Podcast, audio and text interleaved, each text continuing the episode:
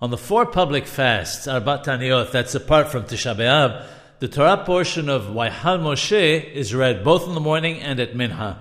Ashkenazim have the custom of reading the Haftarah of Dirshu at Minha. Sephardim don't have this custom and don't read any Haftarah.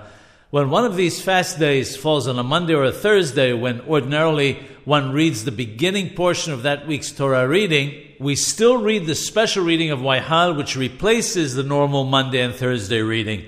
If, for any reason, whether out of force of habit or in error, the congregation read the normal weekday portion, they do not go back to read the portion for the fast day, even if they realize their error in the middle of the reading.